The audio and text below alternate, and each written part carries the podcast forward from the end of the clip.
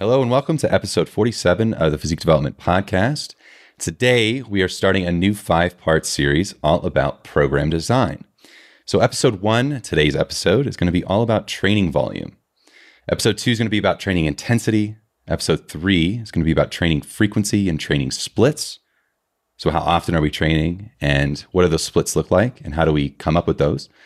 Episode four is going to be about exercise selection. So, how do we choose? What's the strategy of choosing exercises within our programs? And then episode five, the final episode of this series, is going to be all about training progressions, right? How do we progress our training strategically over time?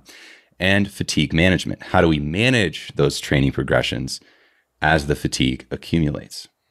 Okay. But today is all about training volume, episode one. So to start off each episode, we're going to go ahead and review some definitions so don't feel like you have to memorize this stuff. Okay. If you're, you know, taking notes, doing what, doing whatever we got to do, don't feel like you have to memorize this stuff. Okay. Just try and stick with us and grasp the main concepts. That's going to be the important part. And this is going to help as we move through the episode and start to put some of this stuff into application for you. Okay. So to start out, what is training volume? So, training volume refers to the amount of exercise or work performed over a given period of time. Simple enough. Okay. In most cases, this is given in terms of each training session or week of training. Okay. So, your next question may be Does it matter what type of training I am doing when it comes to volume? And the answer is yes. And we're going to get into that a little bit more. But first, we need to start to answer some questions. What's our goal for the training program? Are we trying to build muscle? Are we trying to build strength? Are we trying to build aerobic endurance or work capacity or our conditioning?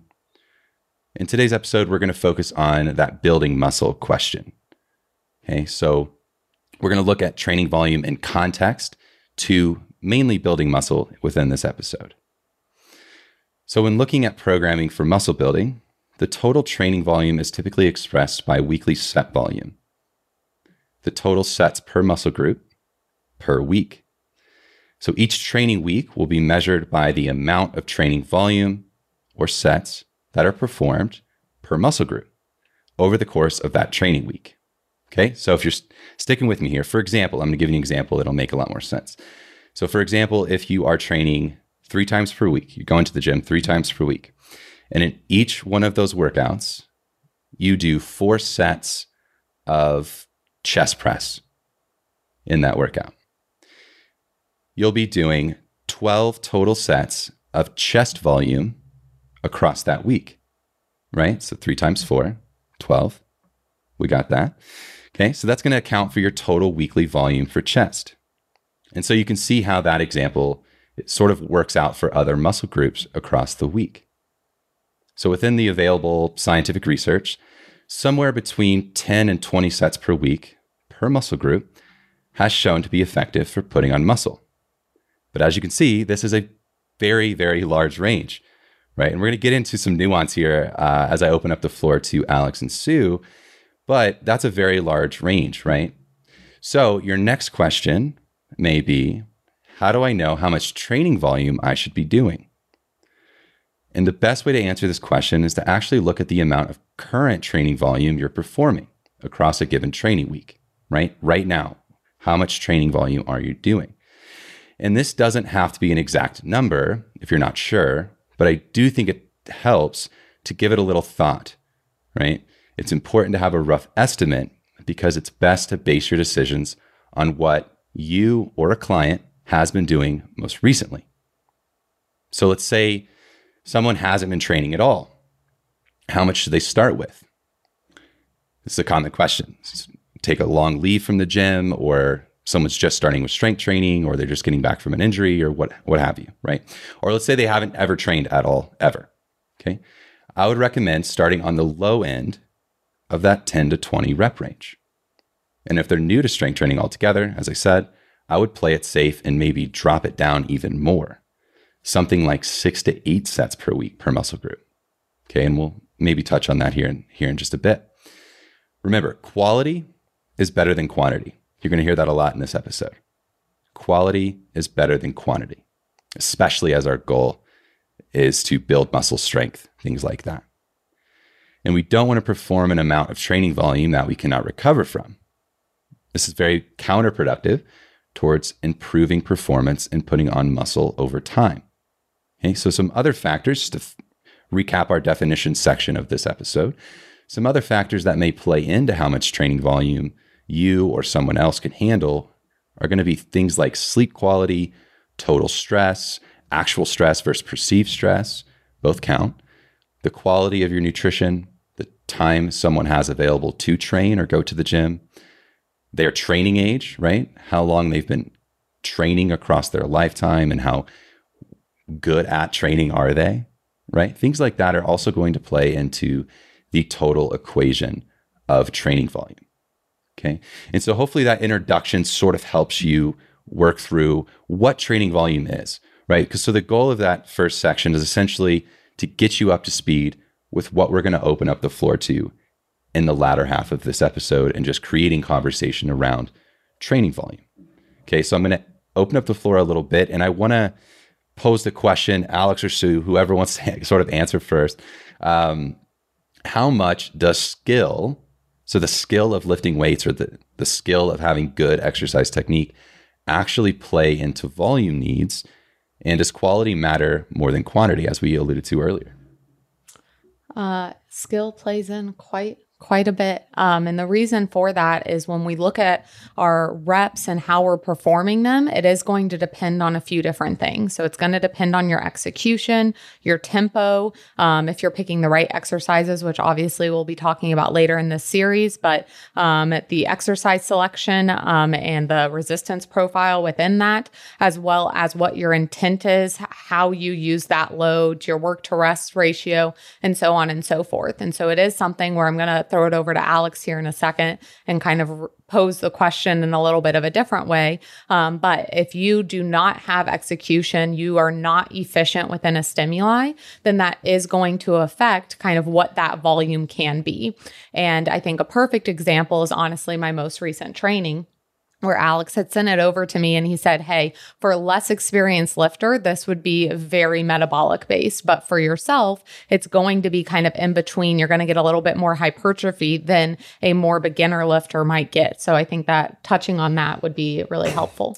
Sure. And, I think that with the, skill component is going to come an understanding of what stress actually feels like on the tissue. So, for example, if, if someone is just for the first time barbell back squatting, it's going to feel like it is uh, very foreign. And then the coordination is going to improve as time goes on. So that's going to be a skill acquisition uh, that's going to play a role in the overall volume that you can handle. Because if you're not able to simply squat down and stabilize the tissue or the joints specifically, um, you're not going to be able to, to accumulate a whole lot of you know, quality volume.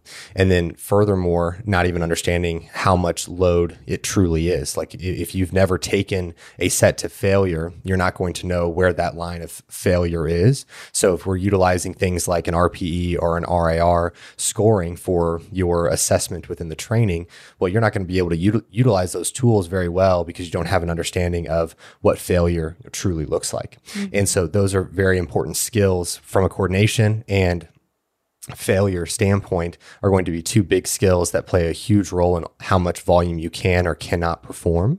And then within the aspect of the different training stimuli uh, affecting clients differently, if we look at things from a, an individual who is is a beginner, what's going to happen is that uh, if you hear us talk about this program design over the, this time frame, we talk about strength-based training or hypertrophy or uh, aerobic uh, capacity standpoint of, of training, that new trainer or even someone who's at the early stages of an intermediate trainee, they're going to get all those benefit from just simply being in the gym. Everything is very foreign to them. Thus, it is all going to be this mass production of a stimuli.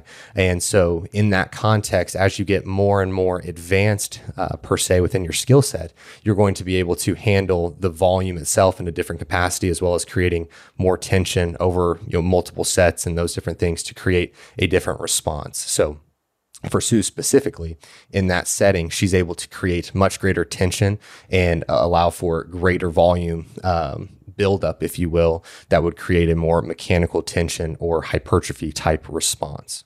Yeah, and I, think that that comes down to the fact of exactly that the skill that you have in that and being able to also take those outside factors that Austin mentioned in regards to your sleep quality, your stress, and your ability to train. Because looking at myself as a new trainer and what that looked like, or new trainee, I should say, um, is something that I was basically getting the weight from point A to point B.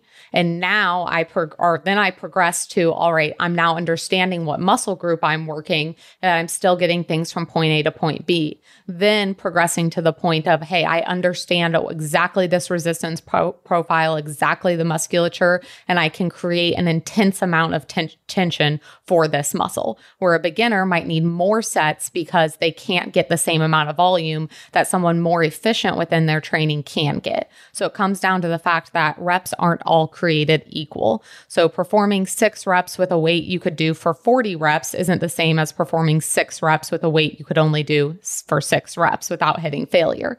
And it's the same thing of lifting a weight with a crappy technique where you're lifting the weight with whatever your body can lift it with. You are utilizing other musculatures to be able to get that moving. You're um, using muscles i'm losing my words is what i'm doing.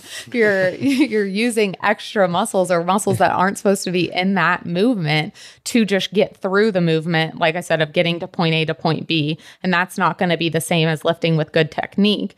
And then it's something that like i talked about that significant tension. The better you get at creating that tension um, it's something that the better quality of your reps and the less qual quantity you will need to create that same effect. So that is going to be that efficiency that we talk about here when it comes to training volume. And I know that this seems like a lot of information and a lot of our podcasts are, but it's not something, and Alex honestly taught me this, that you need to memorize everything you hear in a podcast or a documentary. Take out of this what you need. If you learn one thing that you can apply to yourself, to your clients, or if you are a client of physique development, if you learn one thing that you can apply, this was a beneficial podcast even if you couldn't apply everything, you couldn't retain everything, you didn't memorize and perfectly apply everything. If you took one or two things and are able to help yourself or help your clients better, that's what you want to think about within this. So if you were to say, all right, now I understand there's a difference between the quality of reps and that's what you took away from this so far,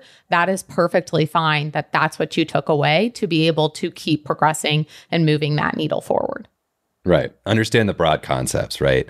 Being a good test taker is different than being good at that line of work in, in real life, right? You can be straight A test taker, know every fact under the sun, but putting that knowledge into application is one of the most challenging things to actually do, right? And that's coming from someone experienced that in real time, right? Trying to get from the test taking to the actual real life knowledge and application of those concepts, right? So take these broad concepts, take these, you know, more specific concepts, but take them broadly and just understand what you can, right? And if you have to listen back, listen back.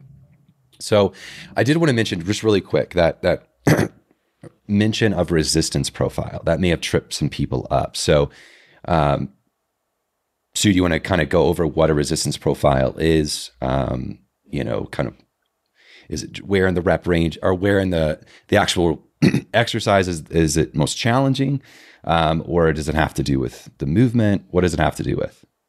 Yeah, so re- resistance profile, a very easy way to break it down um, is going to be looking at something like a dumbbell lateral raise versus a cable lateral raise. While you might think, oh, those are the same movement and I can kind of use those in the exact same way, the resistance profile is different because of the way that the tension is created throughout the movement. So it is going to be not only where the movement is the hardest that you do need to take into consideration, but how that movement progresses throughout that whole movement. So if you take, for example, a cable lateral raise, um, versus a dumbbell lateral raise, it's going to be a little bit harder to get that movement up because of the resistance that's added from the cables versus just gravity and now has gravity and the cables.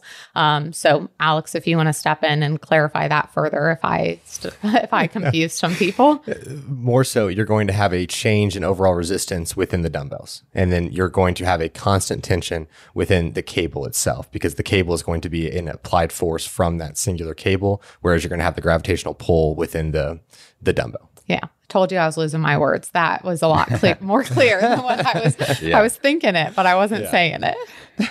Yeah, no, that was that was good. I, I think that's helpful. And so, where in the rep is that movement the hardest and most challenging?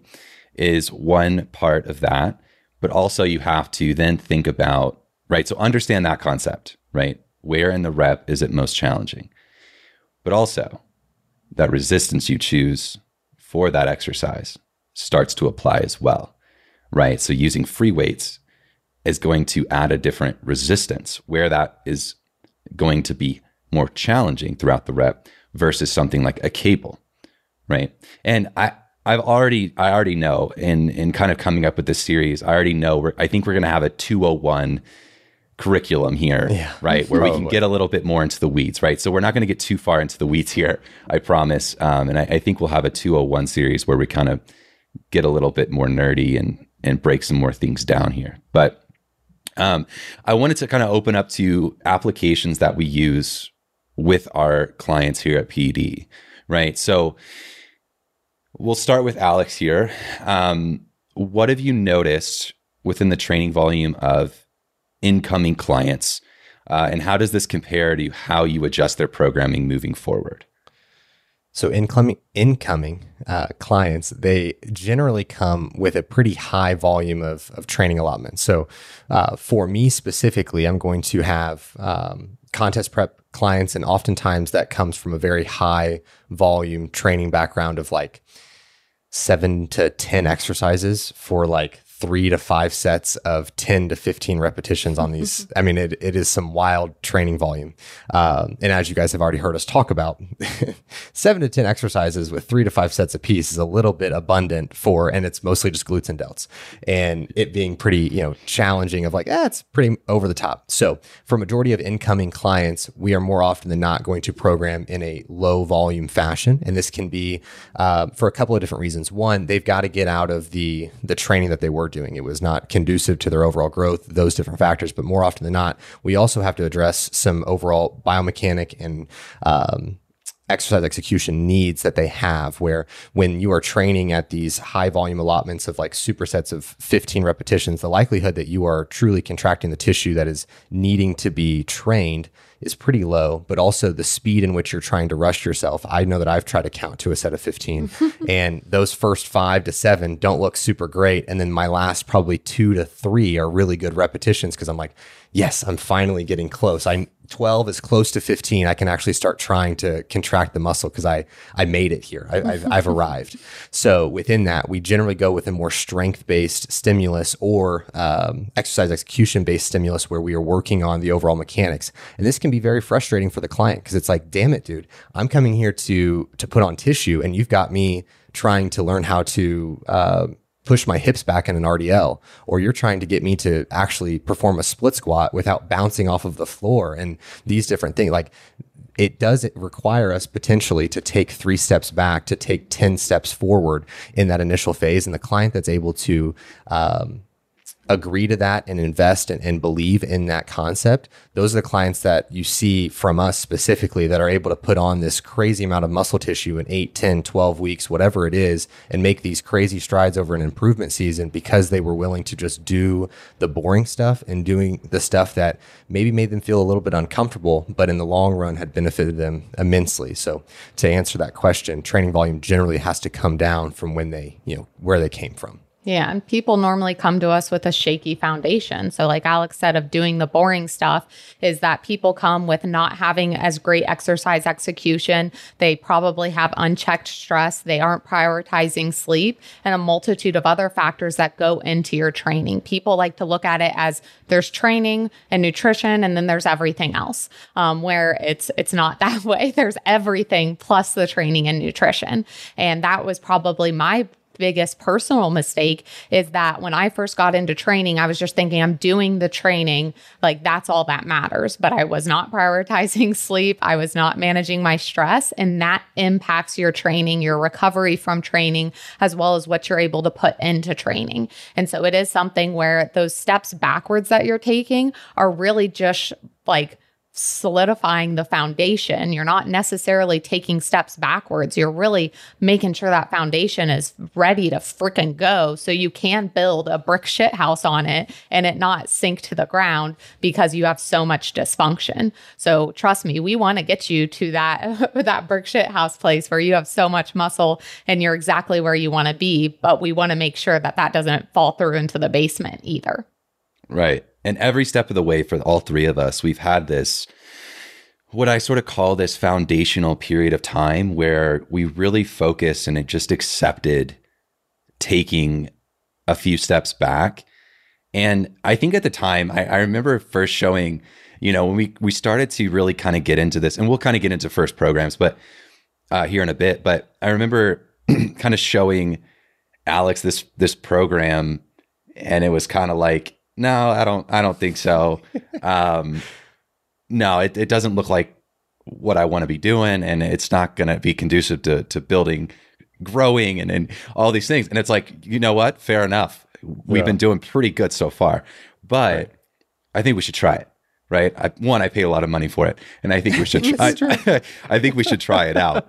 Um, and honestly, we went through this really you know, intimate growth period, uh, and I know Sue did as well, where you sort of accept your fate of being reluctant to change, but you, you accept your fate of, okay, I'm going to have to take a few steps back here. Performance may on paper go down, but we've seen it time and time again, not only with ourselves, but with so, so many clients that we've worked with that you're going to take anywhere from 5 10 15 steps forward. And it is pretty it's a pretty stark contrast in my experience of not only the results you can potentially get um, especially if you, you know even though if you've been training for quite a long time you know and and i'm you know alex just shared a, a client where his you know his he i'd say he's a pretty advanced person but he you know in a very short period of time has sparked a lot of new growth, you know, especially in his back, just by sort of Insane. correcting the exercises you're selecting, uh, appropriating volume to the goal, all of those things, right? And so even if you've been training for a while, you can still spark new growth from paying attention to these things. Yeah, I, I have my a client myself who um, she is also a, a coach, and she has said this is the most progress I've ever seen in these last few years um, of us working together. Where it doesn't have to be something where you have to be brand new to see this progress. If you don't have it already figured out, then you can figure it out and still see that progress forward. So another note on that is it's really never too late to to implement it. You don't have to think I've already been doing this for a while. It doesn't make sense to implement it. Trust me, it still definitely does. It's definitely still worth it. Yeah, good point. And so, Sue, I'm going to ask you this question or start with you here. Does training volume differ per muscle group? And if it does, by how much do you find? And obviously, it's going to depend on the person, right? Mm-hmm. Yeah, so it's largely going to depend on the person as well as kind of what we talked about before, what amount of volume they were doing beforehand, and then what we figure out that they can truly recover from within a, a space that they're in, and know that that um, ability to recover can change throughout your time with that client. Or if you are the client, it can change for yourself. Where I have a client who she came to me and stress was really high and her body was not recovering. We dropped down volume and we've just started to bring that back up and put it in a better spot. Um, but as far as per muscle group, that is going to depend in regards to what weaknesses someone has, if they have any imbalances within their physique that is that are causing issues, as well as where they want their physique to go. So as Alex alluded to, as a lot of bikini girls will come to him just doing glutes and delts, where that is something where you might have more of a bias of volume towards those glutes and um, delts and might have a um, maintenance volume for some other things. So that's something to, to keep in mind is there is going to be a level that you can atrophy, which we won't really talk about. There's a level to maintain the muscle that you have, and then there's a level to bias that muscle that you want to have. And so for myself, I have a lot less training volume towards like my biceps and triceps, and I have more training volume towards my delts and my chest um, and my my glutes and my legs, and that's going to be just due to the nature of competing, but it's also something where um, for example, males that come to me might not have a, a great spot for their glute muscles. And um, as they age, if you do not have those glute muscles in a good spot, that can really cause some pelvic dysfunction. And so, focusing and having more volume towards that is going to be more beneficial in that regard. So, it can 100% differ um, per muscle group, and it is going to be extremely dependent on the person and scenario that that person is in. And I, I think that uh, a couple of different points there is that if there's a, a, bias of tissue for the individual, I think that everybody comes with kind of a goal of like, I want to grow this. And so then at that point, you would probably have a greater density of, of frequency and volume towards that tissue specifically, um, provided that you're able to execute. And so the uh, ability to execute, and we talked about skill, skill and execution are, are kind of, you know, one and the same. But in that, that's going to be a huge driver of how much volume needs to be, um, there for the individual if we're working through a um, a lot of the execute like exercise execution and trying to get the movement patterns down we may have more total sets but our repetitions may not be crazy high. We may have like seven sets of five, for instance, just as an example. Um, but in those, we're not going for a high RPE. We're just trying to nail every single repetition and be able to build those up. And the more reps that we get under our belt that are really good, now we can get into a place where we can really uh, create a lot of tension as well as put ourselves in an RPE that's going to be higher, that's going to elicit a, a greater degree of growth or what have you.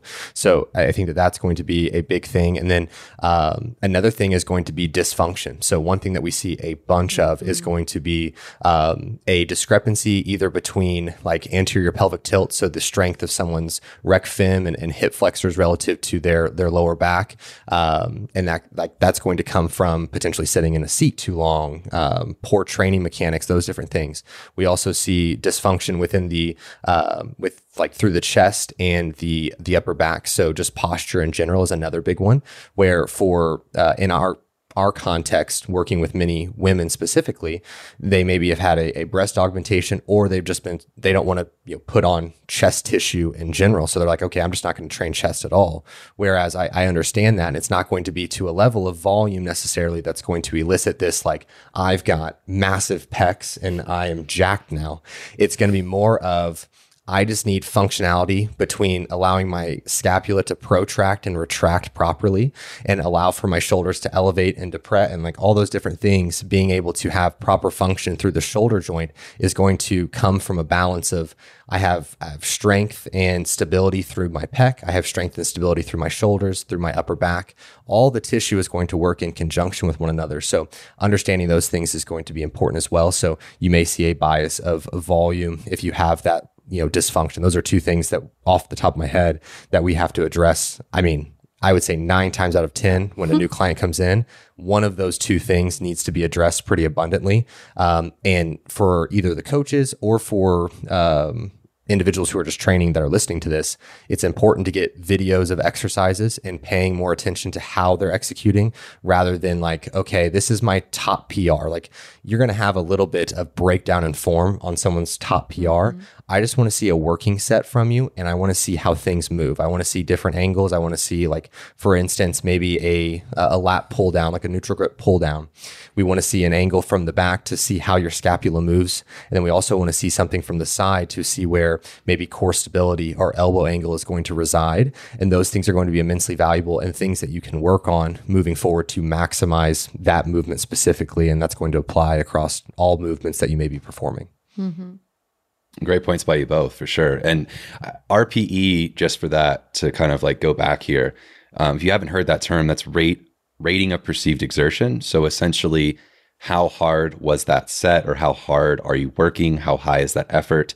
And how close are you to failure? Right. So that that metric that we use is kind of a it's a scale to one to 10, 10 being the hardest, one being the easiest.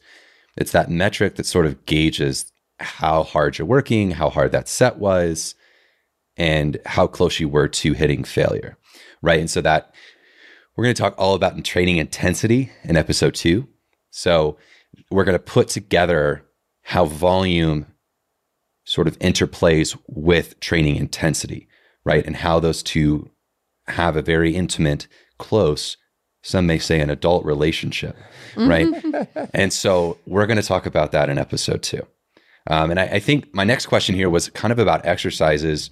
Uh, and Alex, without getting too much into the weeds here, right? Because in episode, what was that going to be? In episode four, we're going to talk about exercise selection, right? So without getting too much into the weeds, but kind of to allude to it a little bit, do the exercise exercises matter or the the exercises that we're choosing to perform impact the volume in which you program for clients.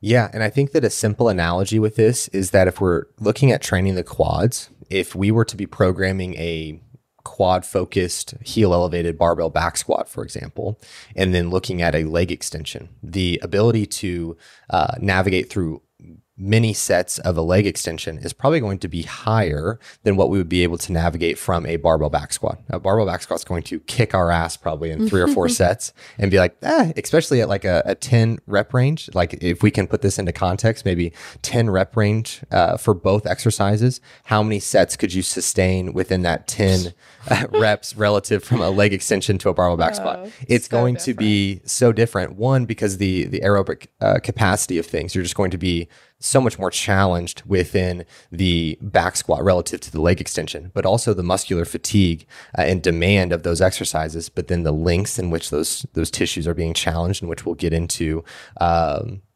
in you know future episodes here within this you know series.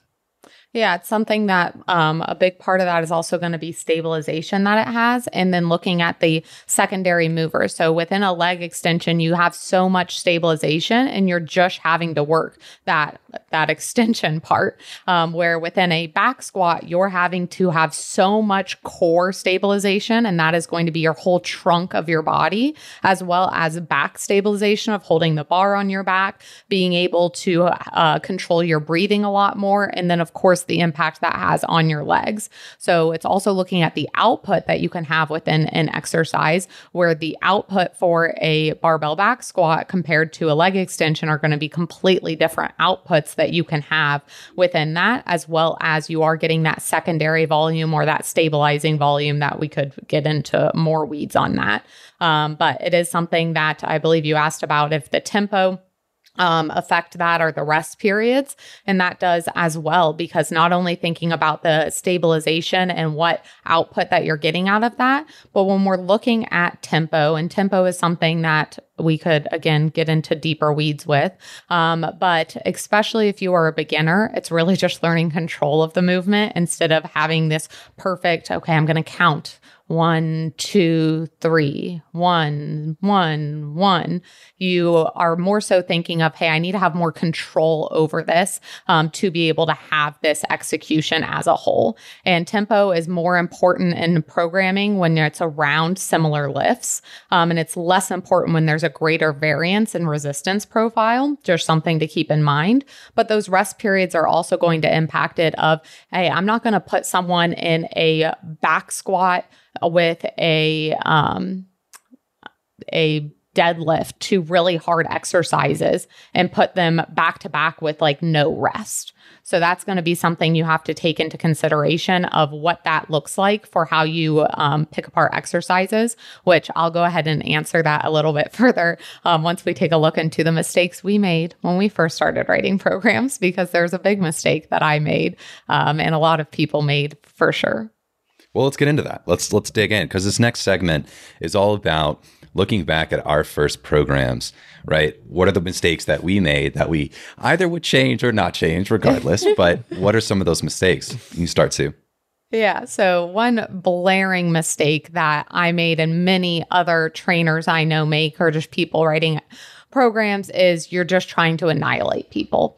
Um, they get into this place of, I just need to make people sweat. I need to hear that people said it was the hardest workout and they felt so accomplished after it. And I need them to be sore. So using metrics that don't, don't matter slash don't actually push the needle forward um, as my base of how good a training session was. And some of you might listening might be listening to this and be like, oh shit, that's still how I program. And that's okay because you don't know what you don't know. And so you take a few nuggets from this episode, you apply that and move it forward. But I had excessive junk volume. I had um, just, I mean, not knowing where to put exercises whatsoever, not understanding the flow of a workout, um, and just trying to absolutely annihilate people to make them feel like they had accomplished something where we didn't necessarily have to kill them to have that happen.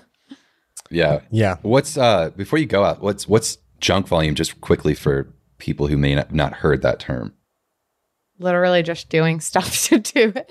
like not even like something that's going to be applicable, not pushing you towards your goal um, or doing excess past what your goal is needing, as we talked about within the range of what it looks like for sets and training volume, because this whole thing is about training volume. If you just add on extra volume, so let's even say, for example, you are resting in between sets and you feel like you need to be more, more proactive and you start doing burpees or something, that's complete junk and extra volume that you're adding in that isn't pushing you towards your goal, but somehow you feel like is making things better when in reality, it's actually completely negating you from your goal. Yeah. I remember uh, I read in a magazine, I think it was from Jim Stoppani or something, in like bodybuilding.com or something, uh, which I guess that's an online, that's more of a website. But um, it was more of like his approach to these high intensity rest rest periods.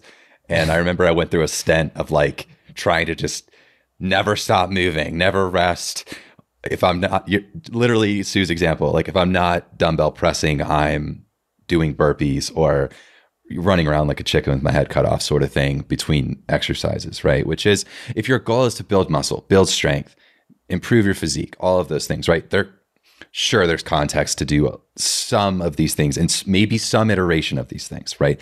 but I think it should be a small part, a very small and very specific detail to you and what you're trying to accomplish versus like that's your just blanket approach to training, right? So important. But I, I wanted to touch on junk volume because it's it is a popular term, but if you've never heard it, you're like, okay, I don't know yeah. what that sort of means. So productive versus unproductive volume towards your goal. But Alex, go. what mistakes did you make? First, first programs that I wrote for myself. Um, I mean, quite. I don't even. It was definitely junk volume, I suppose, but it was just every exercise that was like conducive to that tissue that I was needing to train, I would just kind of put it in paper on the piece of paper. so true. and then I would just go until I was like, I can't move like anymore. Like I'm my lats are done. And and what I, you know, perceived to be my lats at the time, which was really just my upper back and rear delts and all that fun stuff. But I would basically just have all those exercises and go until I couldn't. And that was kind of just how those first training sessions went. And as you can imagine, um, it, you know, I was in some pretty, I was very sore, you know, Austin and I pulling uh, two sessions a day and thinking that splitting up the volume that way, which there there's a little bit of merit potentially to what we were doing, but um, not a ton. And then within initial programming, I was in the same boat of just wanting people to give me feedback of this was very challenging, and um, I wasn't. I, I had made the assumption that if it was hard, they were going to progress. Whereas now my understanding is is much more abundant than that. And so when we first started coaching, it was just how can we make this difficult? I've had similar sessions to this. This is pretty difficult. Here you go. And I, I think that a lot of first time coaches are going to resonate very heavily with that of like, it's hard. You will grow if you just train hard. And in the general context for a brand new person, they're going to grow in some form or way or hurt themselves. It's really just going to be one or the other. But in the context of what we're really talking to is how can we optimize the growth and and maximize that growth within the the protocols that we're putting into place, whether it be a beginner or someone who's tr- very advanced. These principles are going to optimize and maximize rather than just simply we got this result. We want the best result. Yeah, and there's actually some interesting research uh, over the last couple of years that highlighted. Um, I was I was listening to uh, Dr. Eric Helms talk about this. Basically, that you could theoretically do a tenth of the volume, be it that it's you know close to failure, you're training really hard. And we'll talk about training to failure. We'll talk about training intensity in the next episode, but just stick with me here. You can essentially you could do a tenth of that volume and get 60, 70, 80% of the same result, right? Which is an interesting thing to think about, right? And that's mainly a note for someone who maybe gets discouraged that they can't do everything, so they do nothing, right? So if you can do something and do it challenging and do it hard and, and bring your all to, you know, a couple sets on something each workout or each, you know, a couple times a week, that can still be very productive. Muscle is a very interesting thing, right? In, in the in the way that it adapts to stress. Um, and so just a note, right? Mm-hmm. Just a note. And doing too much, and right, and a note we made earlier is doing less. I think I made it. Doing less, we'd rather do less essentially than do too much, right? Because we can always build and grow upon what we know we can recover from, right? But if you uh, absolutely obliterate yourself for two weeks in a row, or let's say a couple sessions in a row, you're going to find it very difficult, one, to return back to any semblance of baseline performance because you're not recovering. And you're going to find it very challenging, especially if everything else isn't on point, like sleep and, and stress and nutrition and all of these things.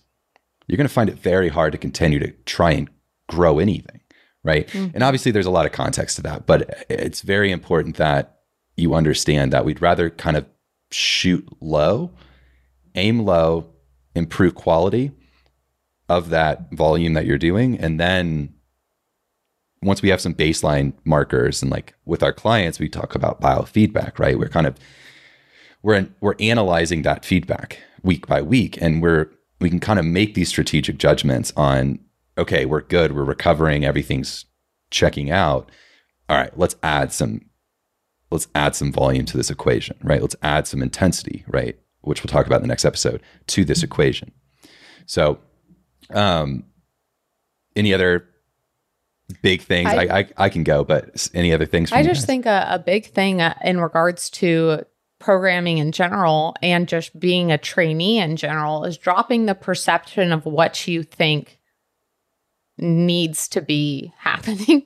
so I think that a lot of what we were doing and whatever Austin adds on was due to the perception that we needed to train in that way or we needed to do more or we needed to obliterate ourselves. And with alex saying you just go in and pick every exercise for that muscle group until alex started writing my training i don't think i had ever a structure or plan. I just said i'm training back and biceps today. I know i want to do this movement and this movement and I would pop around the gym and I would have kind of a rough layout of, oh, I know I want to do this many sets and reps, but I would be like, oh, this is open. I really like this machine. I'm going to do this and I'm going to hammer it down.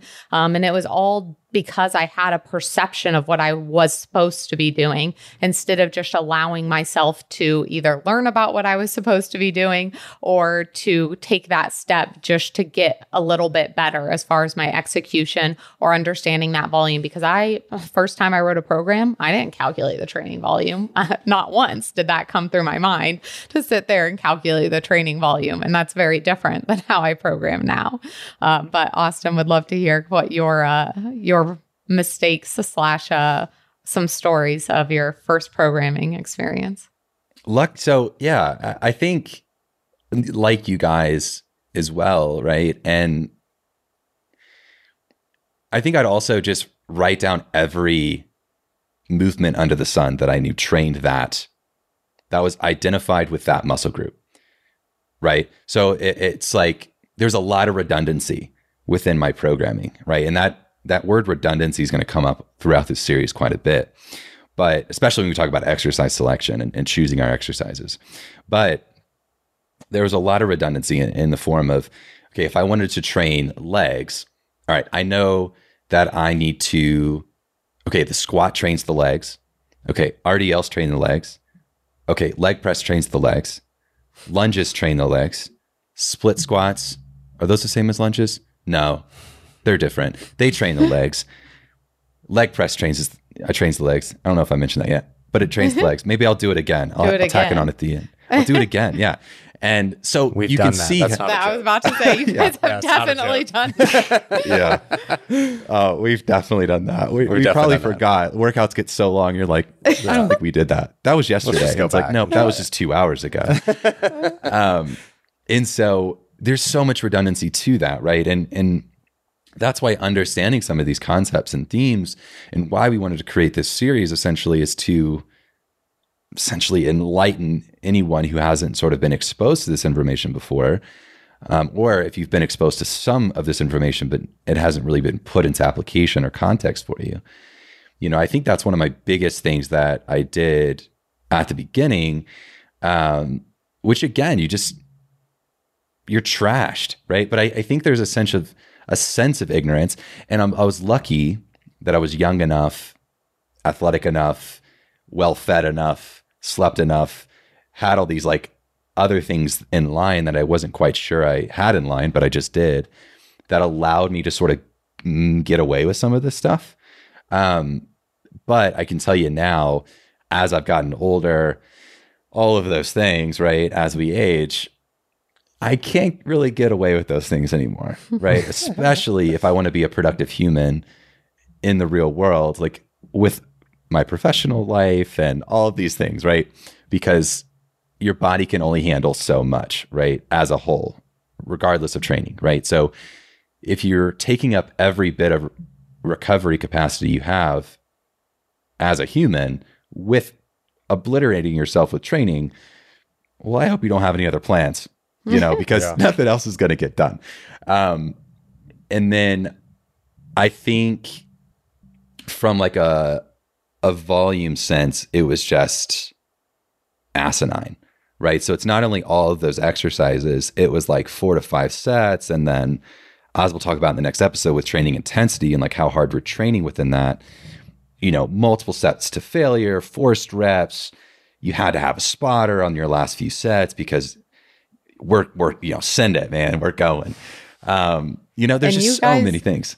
You guys even did times where you didn't start counting the reps until it was hard. And Right. then you would start doing stuff from there. So Yeah. who even knows what Oh. true amount of volume was being had at that time? Yeah. Yeah. Yeah. There's absolutely no telling. Anything else come to mind before we kind of close out this episode? No, just I mean, an excessive level of failure sets. I mean, that kind of makes my skin crawl a little bit. Sue bringing that up, but yeah, I mean, we would just take every set to failure for I three know. hours. You like listing out that stuff. I'm like, I literally am like having PTSD of like experiencing this workout like post post the fact. I'm like, oh gosh, please no. Never want to go back to that. Yeah. And if you guys are trainers listening to this, I h- highly encourage you to perform workouts that you're training or you're designing for your clients. Have an idea of what you're asking people to do, right? Especially if you're early on and you haven't really had much experience with it. Write a program for yourself of what you think you would, well, write a program for yourself and then go and do it how close did that match to the difficulty you thought it was going to be? And if you're early on, I'm going to tell you, you're definitely going to overshoot, right? And that's okay. But just one of the biggest things that's helped me throughout my time, not only training, but as a coach, has been doing that, going through some of these sessions. You know, I'm programming for people and expecting them to do. And then I, as I'm going through it, I make notes. I'm like, oh, wow, this was oh, a fifth set on the squat. How rambunctious were you? Like, not a shot that, you know, Susie can do this. Why would you ever ask her to do this? Right. And like, why would you do, you know, putting this exercise combination together? I barely survived. So I can't imagine, you know, my 55 year old male client that, you know, is just trying to go to the gym to like get better. Right. So little things like that are very, very, very helpful as you're starting to learn about these things and these concepts of program design. So, wanted to end on that little thing, but I wanted to end each episode with a recap uh, of what we kind of talked about in today's episode, right? What are the nuts and bolts? So, training volume refers to the amount of exercise or work performed over a given period of time, right? In most cases, this is given in terms of each training session or week of training, right? Thinking of sets per week in context to kind of what we talked about today. The next was understanding where someone has been can lead you to know where they need to start, right? So if they've not been training at all or they've never trained, well, we know we need to start low. If they've been training and they've been crushing it and cruising and recovering, then we know that we can be a little bit more aggressive with those those numbers and the, what we're expecting from them. Okay, we would rather start low and build than the other way around. And then less training volume with more focus on quality may actually yield better results. And I'm here to tell you, taps Mike, it does. with less total stress on the system, right? So it may actually yield better results with less total stress on the system. Win win, right? Can't Win. beat that. Yeah. Because you win as the coach for programming that to have the win win for the client. Right. exactly. And then hmm. quality beats quantity, right? Not all reps are created equal. Okay? And I want to close out with a question. Kind of leads us into our next episode. Does performing reps using more weight or intensity or effort actually lead to more productive gains, right? So does effort matter? So in next week's episode, episode two of this series, we're going to dive into this concept or this question a bit more, right? So episode two of this Program Design 101 series is going to be all about training intensity, how hard we're training and how much load or weight we are lifting. And Sue, what are these band tees all about? They're just about they're the tits is what they're about. um, the, we've gotten so much positive uh, response from these band tees of the quality of the band tees itself, of people just loving the way the shirt feels on them, how it performs, as well as a kick-ass design um, on it as well. So it's something that we do want to upkeep that quality within the clothing that we put out, and within that we might have something in the works, and within that we might need to clear out some stock to make sure that we're good to go. So, since we love you guys so much as our PD podcast listeners, if you use the code PDPOD on the physique development website to buy a band tee, you'll get 10% off just for being a podcast listener. Now, if you get the bundle, the bundle already has a discount on it. So, that'll already be applied. But if you just get one shirt, you will get that 10% discount.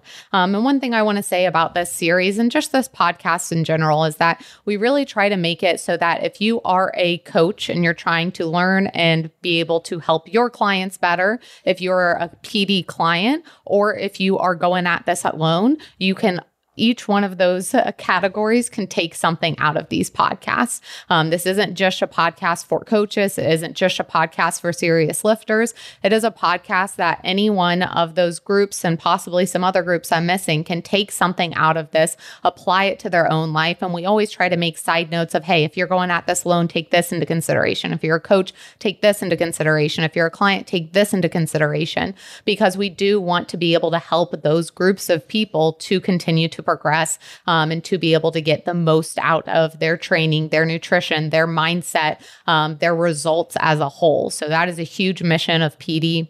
Um, and we hope that we are continuing to push that forward and that those little tidbits that we take time out to make those side notes are helpful. But if you are listening in the show notes, um, there's also going to be a, a link to a form that you can fill out if you have further questions. And especially in this series where we're going over a lot of stuff and it is a lot of information, go ahead and ask a question. We might do a six part to this or just kind of a follow up of answering all of the questions throughout this series so that we can better provide for you guys to make sure that you're moving the needle forward, either with your clients or with yourself.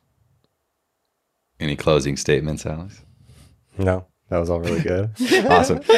And I think, um, you know, when I was kind of organizing all of this, I I had it in my head of like we're probably definitely going to do an episode six, right? And trying to put all this information together all into one episode where you can take it and apply it, right? So expect that. But do ask your questions because your questions will actually lead that conversation in episode six, right? And we want to be sure that we aren't just assuming what you guys want to know or need help with. We want to actually help, right? That's the whole reason we spend time to do this. Mm-hmm. so do fill that form out. That's a Google form. You'll find it in the show notes. If you don't know what the show notes are, just scroll down if you're listening on any platform. There'll be notes there. Those are the show notes, right? Those are the show notes. Those are the show notes. All right. We're going to cut this one. Episode two is going to be all about training intensity.